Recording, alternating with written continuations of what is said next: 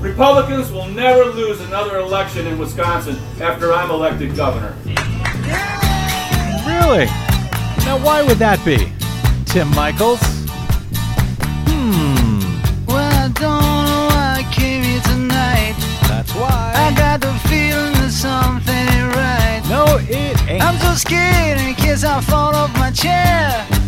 And I'm wondering how I'll get down the stairs. Clowns to the left of me, jokers to the right. Here I am, stuck in the middle with you. I am. From Pacifica Radio in Los Angeles, this is the BradCast that's heard on KPFK 90.7 FM in LA, People Powered Radio. Also in California in Red Bluff and Redding on KFOI, Round Mountains, KKRN, and Eureka's KGOE. Up in Oregon on the Central Coast on KYAQ, Cottage Grove's KSO, Eugene's KEPW, Lancaster, Pennsylvania's WLRI, Maui, Hawaii's KAKU, in Columbus, Ohio on WGRN, Palenville, New York's WLPP, Rochester, New York's WRFZ, down in New Orleans on WHIV, out in Gallup, New Mexico on KNIZ, Concord, New Hampshire's WNHN, Fayetteville, Arkansas's KPSQ, in Seattle on KODX, Janesville, Wisconsin's WADR, where that Republican Tim Michels promises Republicans will never ever lose again once he wins as governor. Wonder what Governor, Democratic Governor Tony Evers has to say about that. Oh, yes, and also AM 950 KTNF in Minneapolis, St. Paul. We also stream coast to coast and around the globe every day on the internets on the Progressive Voices channel, Netroots Radio, Radio for Humans, NicoleSandler.com, Radio Free Brooklyn, Workforce Rising, No Lies Radio, Verdant Square Radio, Detour Talk, and all your favorite podcast sites, Blanketing Planet Earth, five days a week. I'm Brad Friedman your friendly investigative blogger, journalist, troublemaker, muckraker, and all around swell fellow, says me from BradBlog.com. Thank you very much for joining us today for another thrilling edition of the Bradcast. There is, as usual these days, a whole lot going on all at once. But, but, given, but, Desi Doyen, Yes. but given that we are now just days away from an election that, depending on how it goes, could in fact be our last one that is even recognizable as free and fair in this country, I am going to try to keep my focus on that election between now and Tuesday, November 8, and in all likelihood beyond, since A, I suspect we're going to have some very close key races that may or may not determine the partisan majorities in the House and the Senate, not to mention our ability to have those free and fair elections, specifically presidential election in 2024. Yes, that is all on the line this coming Tuesday.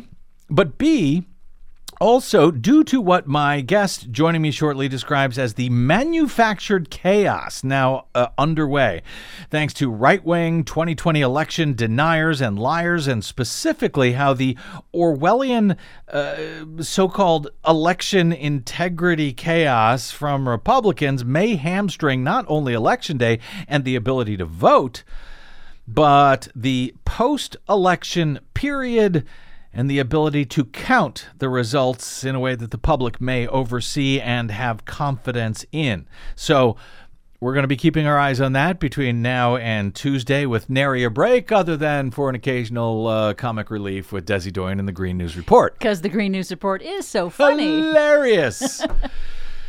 Anyway, along those lines, in the pre election period, we're already seeing a great deal of manufactured chaos in a number of states with critical elections for uh, both the U.S. Senate and for statewide offices like governor and secretary of state, which will help determine whether we'll have a legitimate presidential election in 2024 or not.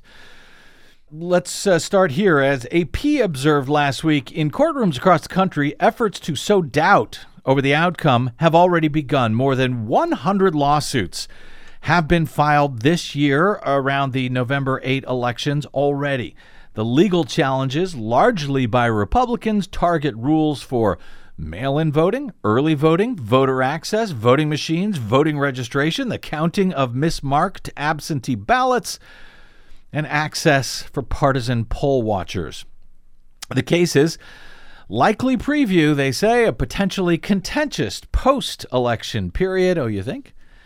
In a strategy that stems from the failure of Donald Trump and his allies to, preva- to prevail in overturning the free and fair results of the 2020 presidential election that he lost to Joe Biden. Republican Party officials also say that they are preparing for recounts, contested elections, and still more litigation. Yes, manufactured chaos, if that's what it takes. The RNC has said that it has a multi million dollar, quote, election integrity team. Uh, it has hired 37 lawyers in key states, held more than 5,000 training sessions to teach volunteers to look for voter fraud. And they have filed 73 suits in 20 states so far. Meanwhile, the Democrats' legal effort focuses on making voting easier, helping those denied a chance to vote. Democratic election lawyer Mark Elias and his firm is litigating roughly 40 cases in 19 states, though many, if not most of those, are actually interventions in the Republican led suits. Elias said he's bracing for a deluge of challenges to election results. Some Republican candidates have already said that they will not accept any loss, or they have planted doubt uh, uh, on the election process despite no evidence, at least so far, of fraud. And, And- of course, if yeah. they win, they probably will find zero fraud whatsoever. Oh, yeah. What fraud? Everything's fine. Exactly. Now, while almost every election actually results in legal challenges, the numbers that we are already seeing today eh, are huge. Most of those legal challenges, at least traditionally, would come after Election Day, but here we are.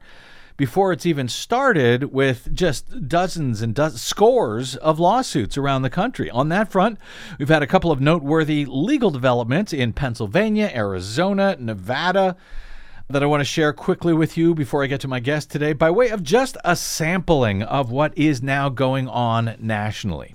The Pennsylvania Supreme Court ordered on Tuesday that county boards of elections must segregate and, quote, refrain from counting, unquote, mail in ballots with missing or incorrect dates on the outer envelope.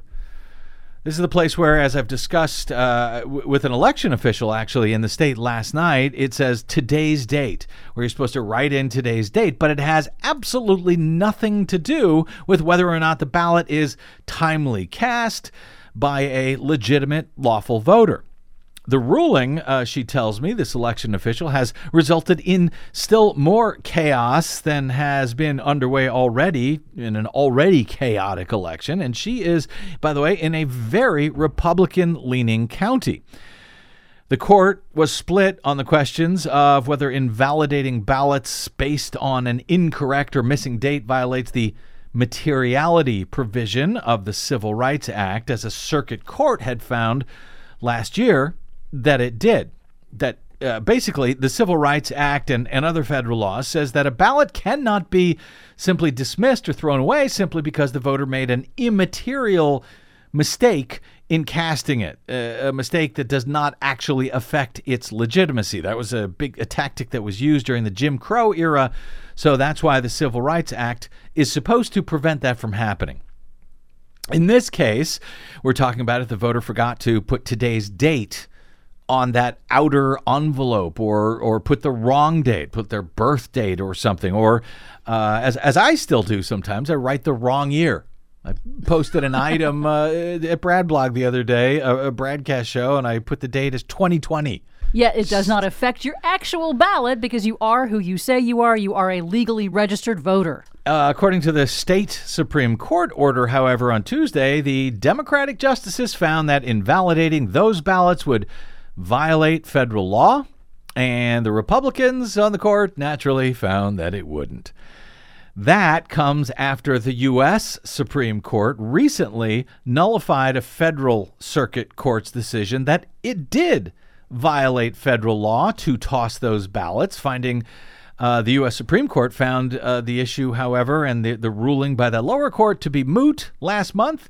This was a specific case where uh, there were not enough such ballots to have made a difference in the final results.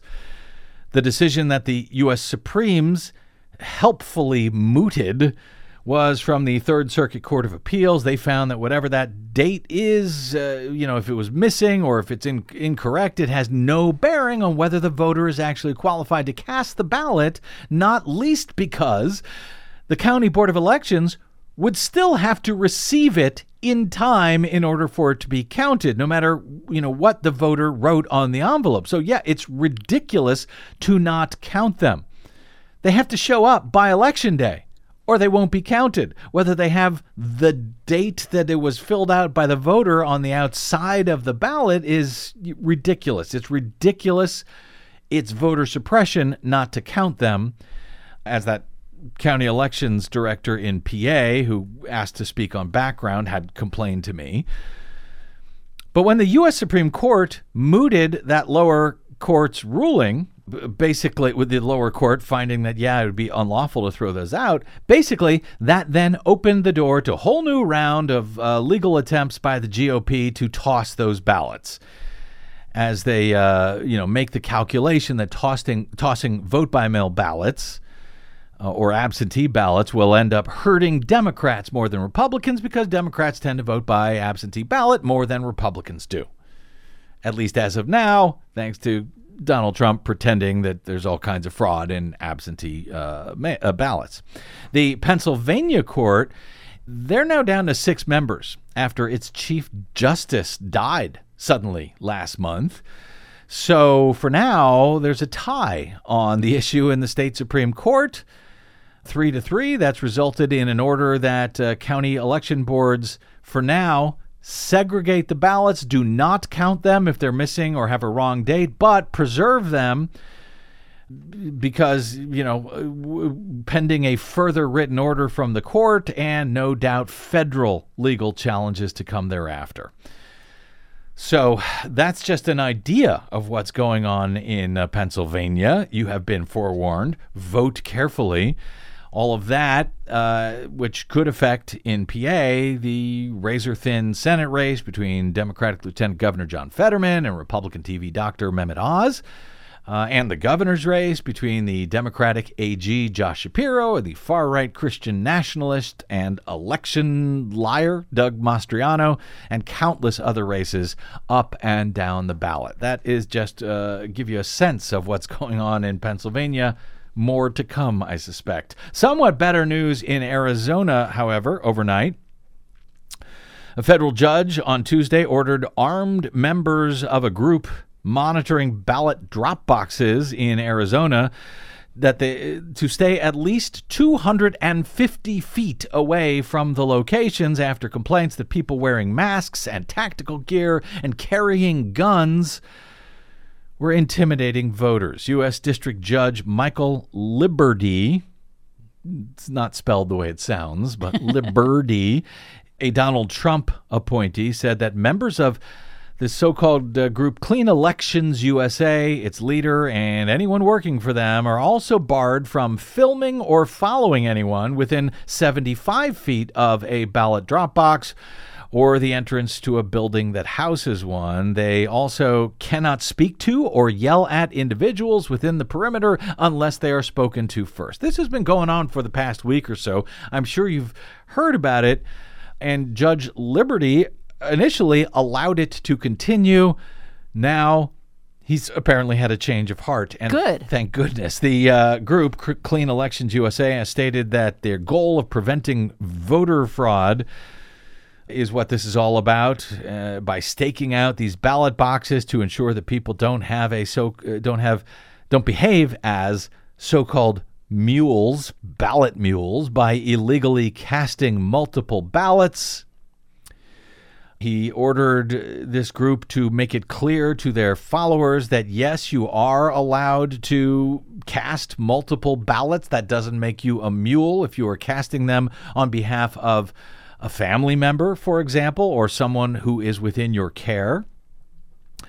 In recent weeks, these self described mule watchers, some armed and in tactical gear, as I say, have been camping out in these parking lots near outdoor ballot boxes in Maricopa County, that's Arizona, the largest county in the state, to take pictures of voters and, in some cases, post those images online. They've also been in Mesa County. Last week, the League of Women Voters sued the group, saying its actions amounted to time quote time tested methods of voter intimidation. And uh, now they got this uh, order from Liburdi, uh, who pushes them all back to uh, at least 250 feet if they are wearing tactical gear, carrying weapons, and so forth, and uh, prohibits the group quote and other persons in active concert or participation with it from taking photos or videos of voters or disseminating information about voters online and also from, quote, making false statements about Arizona's statutes regarding early voting.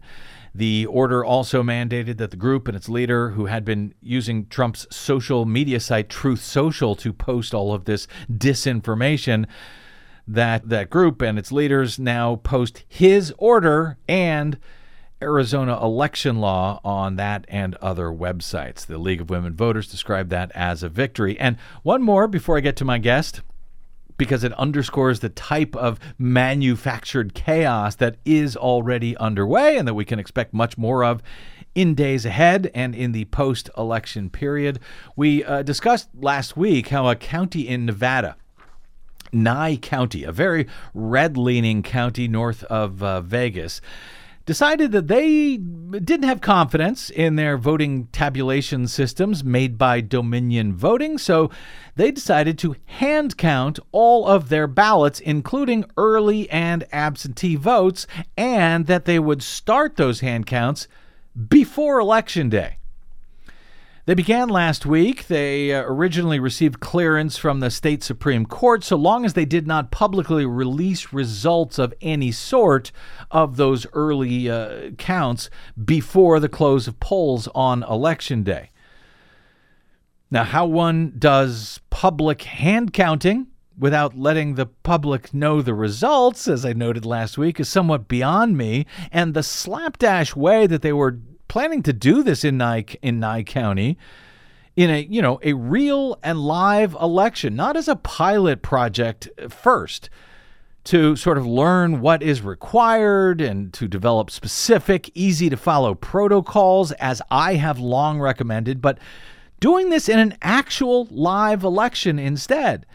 Doing it that way as I explained, would likely dash the hopes of, you know, people who really support real hand counts publicly witnessed at the polling place on election night before ballots are moved anywhere.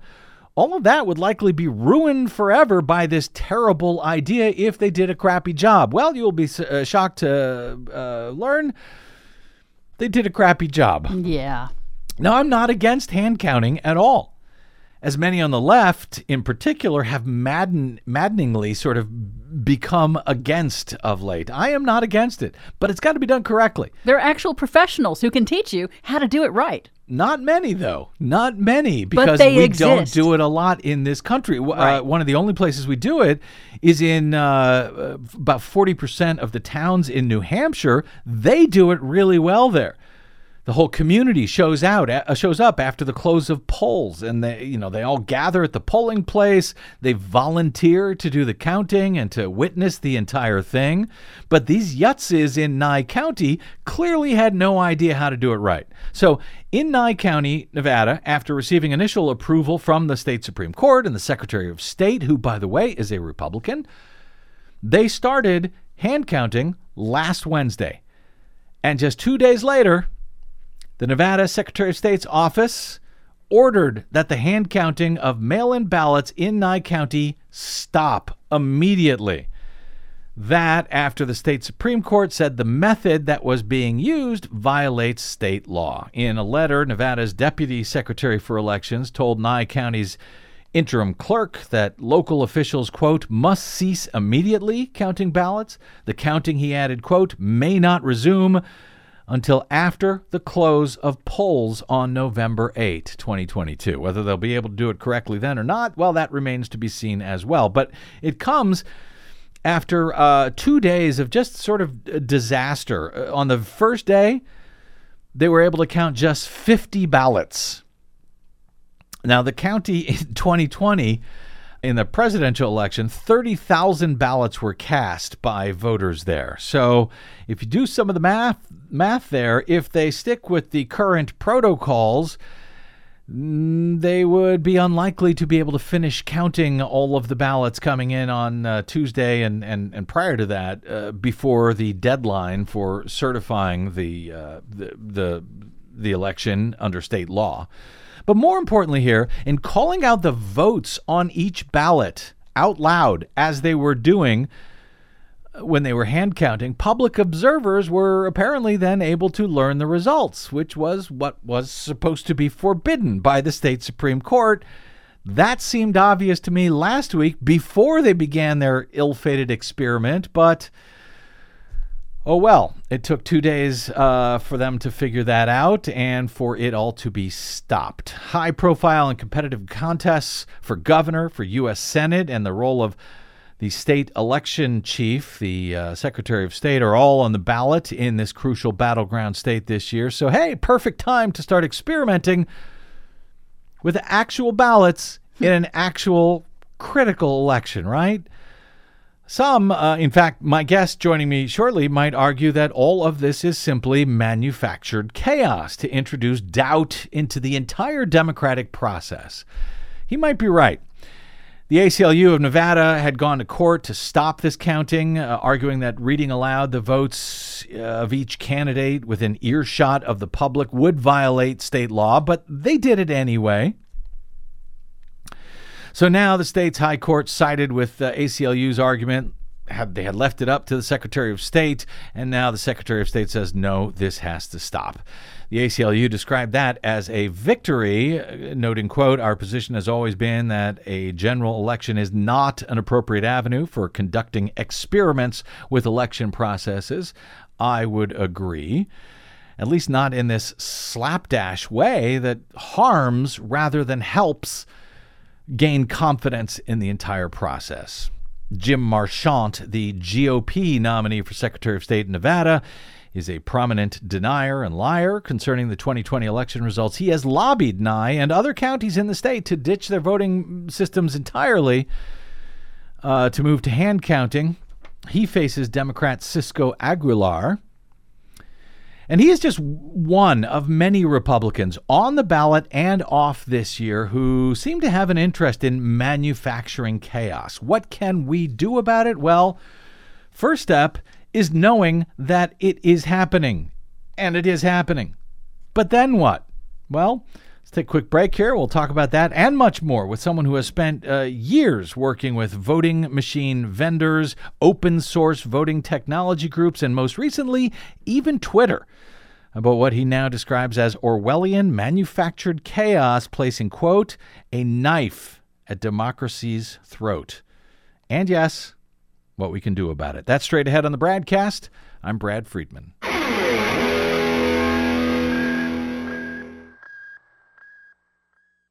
Hey, this is Brad. Here at the BradCast and BradBlog.com, we fight for election integrity all year around, like no other media outlet in the nation.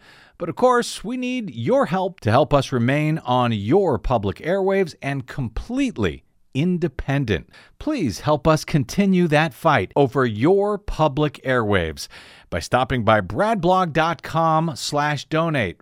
And thanks.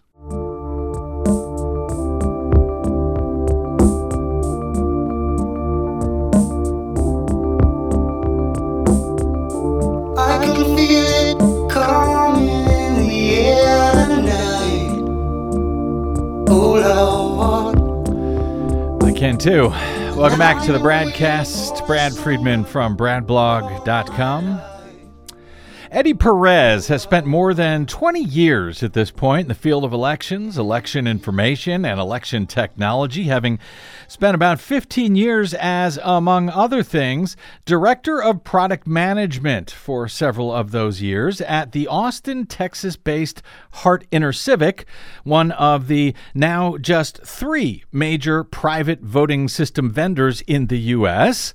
He was there at least until he was able to toss away the shackles of a proprietary voting system company to become Global Director of Technology and Standards at the nonpartisan, nonprofit Open Source Election Technology, or OSET Institute, which is devoted to research on open source election technology, development, and education. And that was at least until he was drafted to join Twitter, of all places, in late 2021 to help with their nascent efforts to try and curb mis and disinformation about elections and election systems and technology on the social network as their now former director of product management for societal health at Twitter. Well, no pressure there. That sounds like an easy job. He recently left Twitter, some might say just in the nick of time, and is currently back at the OSET Institute, where he remains a board member and has been writing of late. As our uh, critical midterm elections loom, the first major elections, I should note, since Donald Trump's poisonous and relentless lies about the 2020 election captured the imagination of gullible supporters who launched what has now been a so far fruitless two year mission to prove that the 2020 election was somehow stolen from them when, in fact, it was actually Donald Trump who tried, but thankfully failed in multiple ways, to steal the 2020 presidential election from the American people. Unfortunately, as you know, those evidence free efforts by Team Trump to try and undermine the 2020 election have now become efforts to sow what Perez has been writing about of late and describing in his blog posting blog postings as manufactured chaos that he fears will become especially dangerous in the post election period next week following Tuesday's critical elections, including what promises to be a whole bunch of really close and really major and really important races at both the state and federal level. Races, in fact, as we have discussed in great detail over the past many weeks and months, that will be critical to the 2024 presidential election and, frankly, for the prospect of legitimate democracy at all anymore in this country. This manufactured chaos, charges Perez in one of his recent blog items, is what he chillingly describes as a knife at democracy's throat, which, pardon the somewhat macabre pun, cuts straight to the bone of my fears regarding next Tuesday's elections as well. Eddie Perez, welcome back to the BradCast, sir, especially now that you have escaped the little blue bird prison and can talk openly again about all things elections and election technology related, my friend. Welcome back to the BradCast. Hello, Brad. It is great to be back again, and thank you very much for having me. It's a pleasure. I, I want to talk about your concerns about that manufactured chaos that you describe regarding the upcoming elections, and as importantly, what we as voters and or as election officials and or as journalists can and should and arguably must do about it at this late hour. But Given that you have just escaped Twitter, Eddie, prior to the maelstrom of, uh, just prior, I think, to the maelstrom of uh, Elon Musk's takeover, and uh, we have been hearing reports over the past several days that uh, Musk has now blocked access to content moderation tools by staffers who would otherwise try to prevent misinformation and disinformation just before this critical election day. How concerned should we be about that, Eddie? How concerned are you and your former colleagues? And what kind of dangers, indeed, regarding manufactured chaos could spin out of all of this uh, uh, between now and the critical post election period beginning next week? Well, Brett, to start, I, I, I would say that I definitely am concerned, and, and I think that we need to continue being vigilant and watching everything every day from mm-hmm. now, not only until next Tuesday, but beyond. I mean, the reality is that we have seen a lot of uh, impulsive, to put it mildly, uh, behavior from Elon Musk and I don't think it's unreasonable for people to wonder what might come next. What what other kinds of unanticipated actions could be really consequential. So, in general, the concern is there. Um, for me, the fundamental concern, and I think the challenge that Twitter faces in the future, is it's genuinely not really clear whether Elon Musk fully appreciates the harm that uh, can come from a social media platform, and particularly in the realm of elections. And we have seen this spin off into political violence.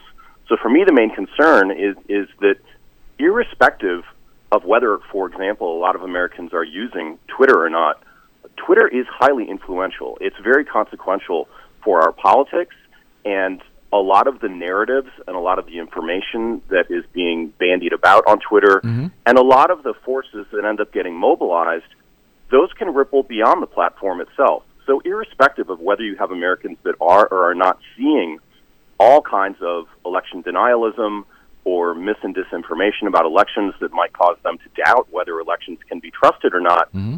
Whether they're seeing it or not, if the disinformation ecosystem is really getting supercharged and churning out a lot of that information, it it does have the potential. Uh, we're we're seeing this happen already. Um, there has been a lot of reporting about the level of harassment, if not, you know, life and death threats that are being made against election officials. Yeah. They're leaving in droves. And of course, we saw a very dramatic example of that at the highest levels of our elected representatives with a uh, politically motivate, motivated violent attack at Nancy Pelosi's home. So the concerns are very real. I, Yeah. I, I, I will say one more thing.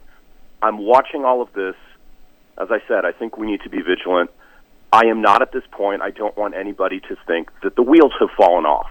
I will say that you know my experience at Twitter, of- whether of, of Twitter. Okay. want to yeah. yeah, yeah, yeah. My experience at Twitter, w- whether people you know want to believe this or not, uh, Twitter has a remarkably dedicated, very thoughtful, very intelligent group of people that continue to be working really, really hard uh, under this level of scrutiny and with this amount of change that's going on. I have confidence in them that they are continuing to try to do that. I just wish that on something this important, that based on the kinds of reports that we're hearing in the media, that they weren't potentially being so hamstrung. So I think it's a fragile time, and um, I'm glad we're having conversations like this so that we can talk to your, your listeners and other people about what they should be paying attention to and what they can maybe do to cut through some of the noise. Yeah, no, I'm I'm uh, very concerned about all of this. We did hear reports that uh, while the content moderation tools were essentially cut off to staffers, that um, those folks doing that work in Brazil somehow were given access to those tools once again, just prior to the weekend election there between Lula and uh, and Bolsonaro. I don't know. Have you heard one way or another from former colleagues if there are, in fact, uh, you know, if staffers even do have access to those tools as we're now just you know days away from the uh, Tuesday's election day here in the U.S. I, I, I haven't heard anything specific uh, either way, Brad. And, Okay. and and I'll just say in full disclosure, even if I knew, I, I have certain confidentiality agreements that uh, prevent me from talking a lot about sort of internal past practices. Um, we are certainly there's a lot that we have to talk about with the future. Understood. All right, you you are the one who described the uh, the quote manufactured chaos on a collision course with the 2022 midterms as a knife at democracy's throat. So at least I expect I don't have to ask you if I'm over worried myself about what could be coming down the pike. But and and we will talk about what can be done about it. What what do you mean by manufactured chaos specifically, uh, and and how do you expect that it will manifest itself in the post-election counting period specifically, since you uh, recently focused on that aspect? Sure. Well, thanks for the question, Brad. I'll, I'll I can give the short answer, kind of my own definition of what I mean by this phrase of manufactured chaos, and I I think there's a lot that we can unpack there because it it has a lot of tactics and activities that have the potential to play out both before election day and then, as you mentioned, in the post-election period. So, stated most succinctly, what I have uh, defined as manufactured chaos, these are basically coordinated attempts to interfere with or to potentially overwhelm what can broadly be regarded as normal election administration processes. And that can include either just all the procedures that need to go with actually running the election. It has to do with things like what do poll workers do? How are things operating at a brick and mortar polling place? Uh, what goes on with drop boxes and so forth? So there are procedural aspects there of just trying to ensure that the election is running smoothly and that we're not having disruptions and so forth. And it also includes uh, attempts to interfere with the technology of voting itself.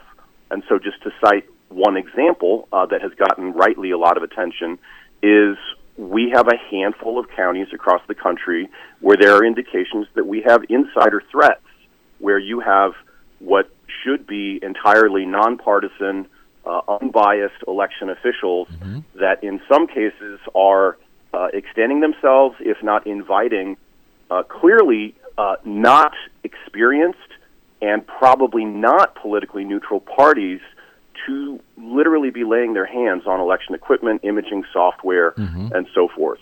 Um, we can talk a lot more about other examples of manufactured chaos, but as, as I said, generally speaking, it's just these coordinated efforts to effectively throw sand into the gears of democracy. Mm-hmm. And, and the last thing that I will say on it, the mm-hmm. reason that it is so pernicious, in my opinion, is that a lot of these tactics of manufactured chaos, what fundamentally defines them is they are based on a prior assumption that you have rigged and untrustworthy elections, untrustworthy elections, even if there is no evidence to believe those things. And so it's a very selective kind of skepticism. It, I don't consider it to be a truly open-minded, responsive to facts kind of skepticism. It is a selective uh, skepticism that's really trying to build a narrative in support of the big lie, and I think that's why it's it's such a concern. Uh, yeah, and I, I, you know, you you cite the insider threat. You're talking about you know essentially election officials. Uh, it could also be argued uh, voting system vendor uh, officials. You know, employees uh, who work for those companies, and uh, it's something we've talked about a great deal on this show with all of the. Uh, breaches of voting system software and tabulation software. We saw it in Mesa County, Colorado, where Tina Peters, the county clerk there, has been charged with uh, uh, 10 charges, seven felonies, three misdemeanors. We saw it in Coffee County, where the Republican uh, Board of Elections allowed these folks to come in and examine, make copies of their software for weekdays and weeks, apparently, at a time you know, as someone who, who worked for one of those uh, voting system companies uh, some years ago, what are the, the what are the, the threats and the concerns of uh, what has happened over the past several months? How do they affect the upcoming election? And then I want to talk about how much of this is actually your fault, Eddie Perez. So, uh, thanks. I'll, I'll look forward to that. Brett. Yeah, yeah. Um, Okay. The, to, to, to answer your first question, Yeah. um, I, I think that the real concern here, what all of the cases, um, again, Mesa County is Mm-hmm. is definitely Mesa County, Colorado, is um, the most high profile example, and Coffee County is another good one. All of these instances where we uh, are getting reports that there are election insiders uh, working with these parties that are then, uh, as I mentioned, doing unauthorized things with the election equipment. The thing that concerns me is that all of those stem from and they rec- they reflect a fundamental breakdown in what should be a very rigid firewall between impartial, technocratic election administration, which has lots of cross checks, lots of procedures. It is a professionalized discipline. There are professional standards to do it, and the political world. And what has changed so dramatically in the last two years is, you know, with some exceptions, there's mm-hmm. always going to be some amount of wrangling over politics, political outcomes, and elections and so forth.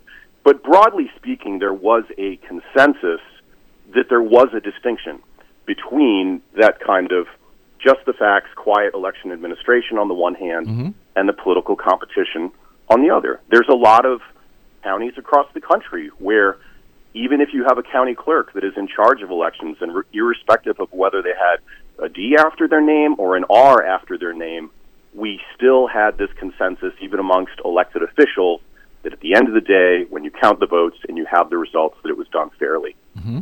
That consensus has just gone out the window. It it and it- that is the that's the most dangerous place that, that we are. It, it is, but I'm wondering specifically as an election technologist yourself, you know, the fact that they have access to this proprietary voting uh, and tabulation software, what can be done about that? That has been released into the wild, you know, via crazy Mike Lindell, the My Pillow guys uh, forums, where he's made this proprietary software uh, uh, uh, available to all that you guys, you know, back when you were at Hart InterCivic, used to guard with your lives. Now that's out there in the in the public, you know, bloodstream. What what kind of dangers? What can be done with that information that might put next Tuesday's elections and and the counting thereafter at specific risk? Sure. Well, the one thing I will recognize that that, that I do agree with you, Brad. I mean, it, it is it's very very damaging, and it has certainly not helped public trust in the machinery of democracy in the United States mm-hmm. that something like voting technology is limited to as few companies as it is. That, as you mentioned, that it is proprietary software. Mm-hmm. There has been a lot of wrangling in the industry over, you know, to what extent certain parties are or are not going to be allowed to perform research on it, to identify security vulnerabilities, and so forth. So there, there is absolutely no doubt that having that whole ecosystem, which for many years to a large extent can fairly be called a black box, it's not helping. It is not helping. That is absolutely a, a kind of tinderbox. It has turned into a vacuum of information that a lot of conspiracy theorists have been happy to fill. Can they Now, use can they use that information to manipulate I, results? Well, I think the, mo- the, the the most important thing there that, that I would say to Mm-hmm. your question of like, you know, what, what can there be consequential damage here and everything else? Mm-hmm. I think the thing that is most important to recognize, um, and this is one of just kind of the fundamental dictums that over the years I'm always talking about in election administration and election technology, Mm-hmm. is that voting technology is never used and operated in a vacuum. It is truly operating in a very complex operating environment that includes a lot other processes and procedures that do not stem directly from technology. I'm talking about things, for example, like everything related to the exhaustive reconciliation of votes that needs to happen every single election, the, the extent to which every ballot is validated against eligible uh, registered voters, for example, the exhaustive process that happens in a canvass. The, the reason I'm emphasizing all of these things is there, we, we can and should take reassurance from the fact that irrespective of what vulnerabilities there are in techno- in voting technology, and as everybody knows, there are vulnerabilities in every kind of software and so forth. Um, the issue to me is can you have something go wrong without detecting it? And I have a high degree of confidence based on all of the reasons that I just described that it would be exceedingly difficult to have some kind of mass scale deletions, shenanigans, and so forth without it being detected. And in fact, a lot of the news stories that we have seen in recent years, which sadly have become part of the disinformation cycle, the example that comes to mind is Antrim County, uh, Michigan, where they had a configuration issue with their tabulators in 2020. They initially, uh, the election officials ended up reporting results where they over-reported some results that went into Joe Biden's column. Mm-hmm. Here's the important part: they caught the mistake.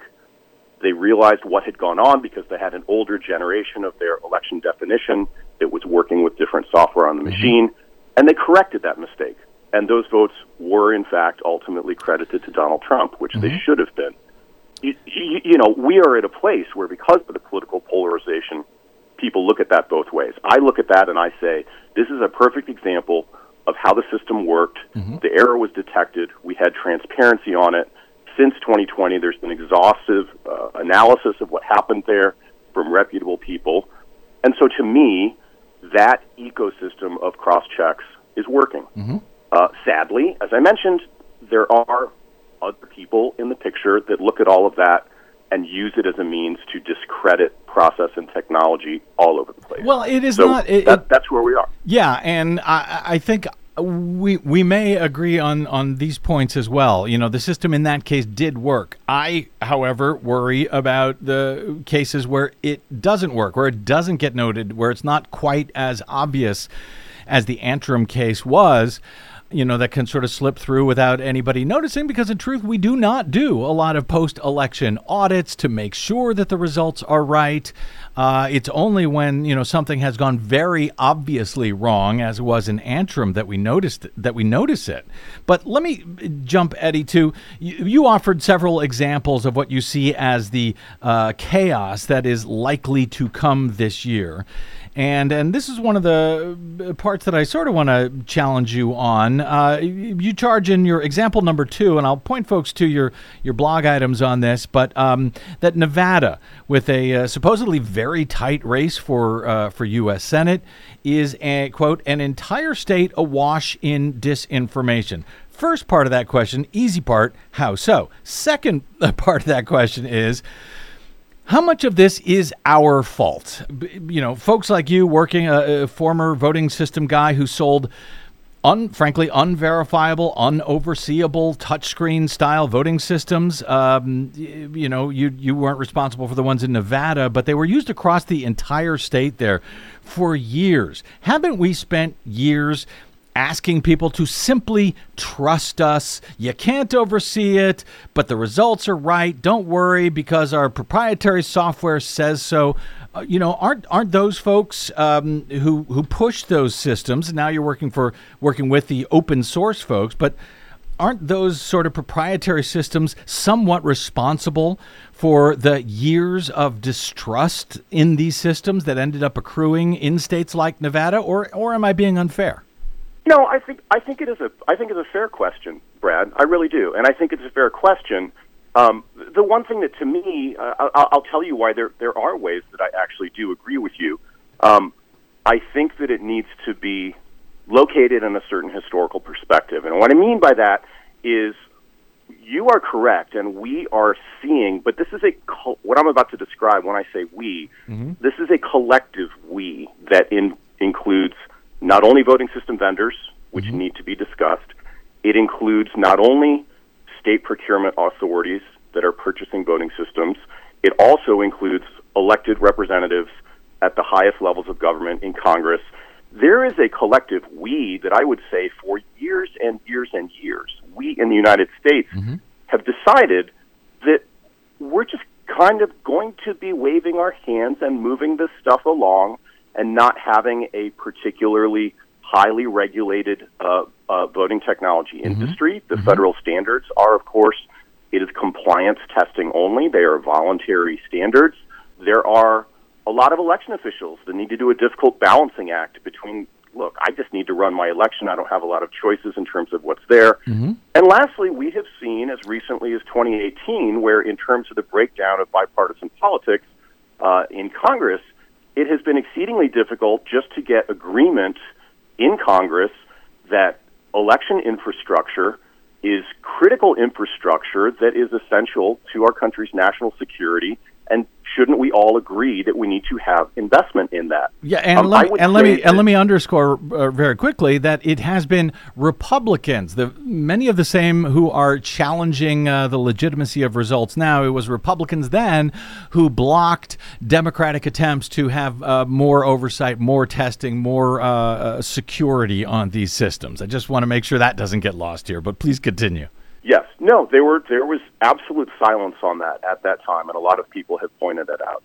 And so, I don't disagree with the premise of your initial question. I think that on something as essential as the legitimacy of the outcomes in our public elections, which again, it involves process, it involves voting technology, we can never ever discount the importance of transparency and accountability. And I absolutely think that you're correct to say, hey, we probably not probably, we as a country were not doing as good a job on that in the past. Mm-hmm. We still have a long way to go today. And in that sense, I don't think it's unreasonable for some people to say that was a collective failure. And yes, that has contributed to us having a lot of the challenges that we're in today. The one thing that I will finish on that, at the risk of sounding sort of Pollyannish about it, mm-hmm. it's incredibly painful to be at the very dangerous place that we are in our democracy today. And, and really, funda- the fundamentals of these hard problems that we're talking about are not getting solved. Right now, mm-hmm. we are at a place where these wounds are being ripped open. Yep. It's right there, and all of the challenges are there for everybody to see. All I can do, and, and it might sound like cold comfort, is I'm going to keep hoping every day and in the years ahead that as these issues are now coming up in all of their danger, that we will find somehow the motivation to do more today than we have done in the past.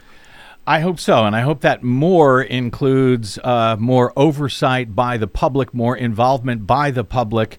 You know, even uh, uh, you know folks who are deluded and lied to and conned and brain poisoned. Even they deserve to know that their elections are tabulated accurately. And some, you know, you could show them everything in the world and they still would not believe you. I do understand that, but it does seem like the more public oversight, the better. Now, uh, I've got just a couple of uh, short minutes here, Eddie Perez, and I want I do want to fly through um, some of your advice for what we can do about all of this. Um, you offered a few points, uh, to at least to those of us who are not brain poisoned and still in touch with reality, and would like to see American democracy even with all its flaws, continue. So let's run through some of your advice very quickly for voters, election officials, journalists, and sort of everyone collectively.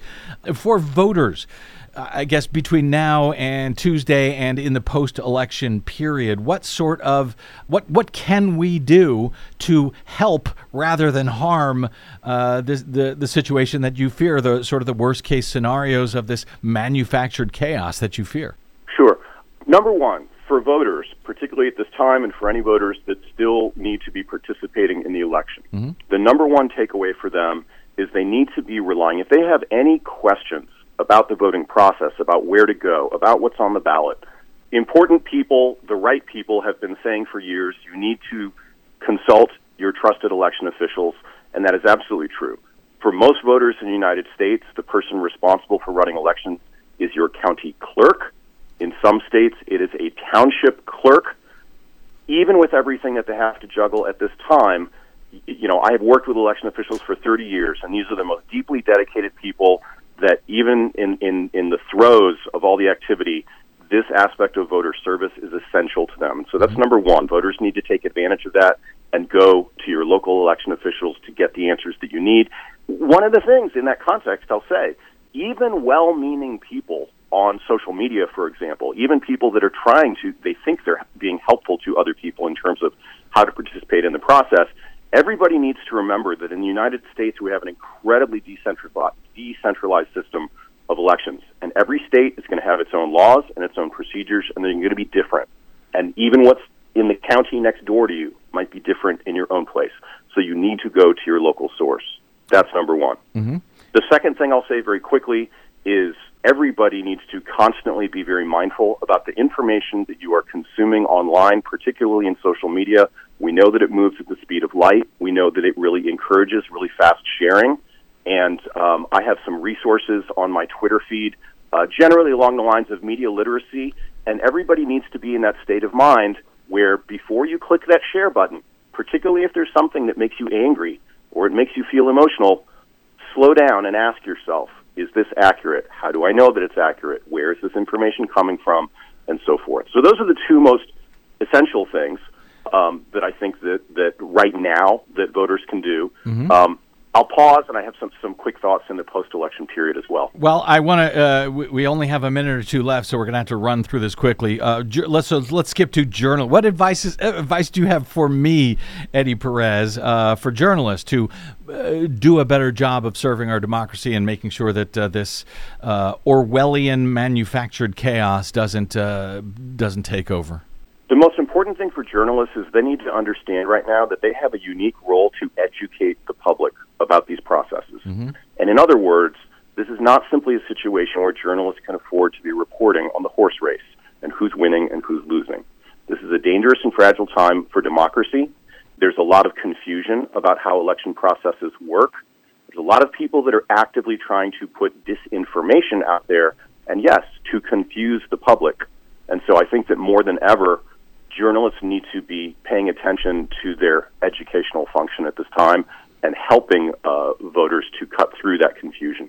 And turning, frankly, I would add to experts like you, to experts like those election officials. And ironically, you also uh, note for election officials for uh, advice for them that they should get ahead of the falsehoods uh, as much as quickly as they can and go to the media, work with the media, enlist Yeah. the media in forcefully helping uh, folks to understand the real processes. Uh, Eddie, you you con- you conclude one of your um, uh, most recent posts on manufactured chaos by noting, "quote Post-election manufactured chaos." Is like throwing sand in the gears of democracy in an effort to grind the whole process to a halt. And candidly, you write, my concern is that it's being done precisely so that more radical anti democratic, that small d democratic so called solutions can be justified. You advise us to stay vigilant and note facts still matter. Eddie Perez, I do hope that you are right about that. Something we all need to participate in, Brad, and your show and getting information like this out there is all part of the process and what we need to be doing to support democracy. Eddie Perez is a member of the board of directors of the Open Source Election Technology Institute, a nonpartisan nonprofit election tech research, development, and education organization. And he is the former director of product management for Societal Health at Twitter. Which may sound like a contradiction in terms. You can uh, find his work. I will link to his blog items. You can find his work at osetfoundation.org. And he mentioned some sources he has on Twitter where he is, I think, still at Eddie Perez TX, as in Texas. Eddie Perez TX. That's still correct, right, Eddie? I have updated that, Oh. Brad. Oh. Uh, the latest, if, if you all want to follow me for election security and election integrity, go to Eddie, number one Perez. That's Eddie one Perez on Twitter. Thank you, sir, for that correction. Much appreciated. Also, thank you Thank for you. your time today. Uh, I look forward to talking to you soon. We'll uh, maybe give you a shout uh, in the middle of whatever manufactured chaos uh, comes in the next couple of weeks. Thank you, We, brother. we shall see. It's all. It's always a pleasure being with you, Brad. You're Thanks very, very kind. much. Thank you, sir. Okay, we have got to get out. Yes, I know. You can stop staring at me, Desi. I know I'm running late. Missed another break. I know, but manufactured So chaos is important to understand and know about in advance. I agree. Thank you. All right, got to get out anyway. My thanks uh, to Eddie and also to our producer, Desi Doyen, and to all of you for spending a portion of your day or night with us. If you missed any portion of today's program or any other, you can download all of them for free anytime at bradblog.com. No paywall. Thanks to those of you who stopped by bradblog.com slash donate to help us stay on your public airwaves. Drop me email if you like. I'm bradcast at bradblog.com, and on the Facebooks and the Twitters, you will find me at the Brad Blog. I'll see you there until we see you here next time, hopefully tomorrow. I'm Brad Friedman. Good luck, world.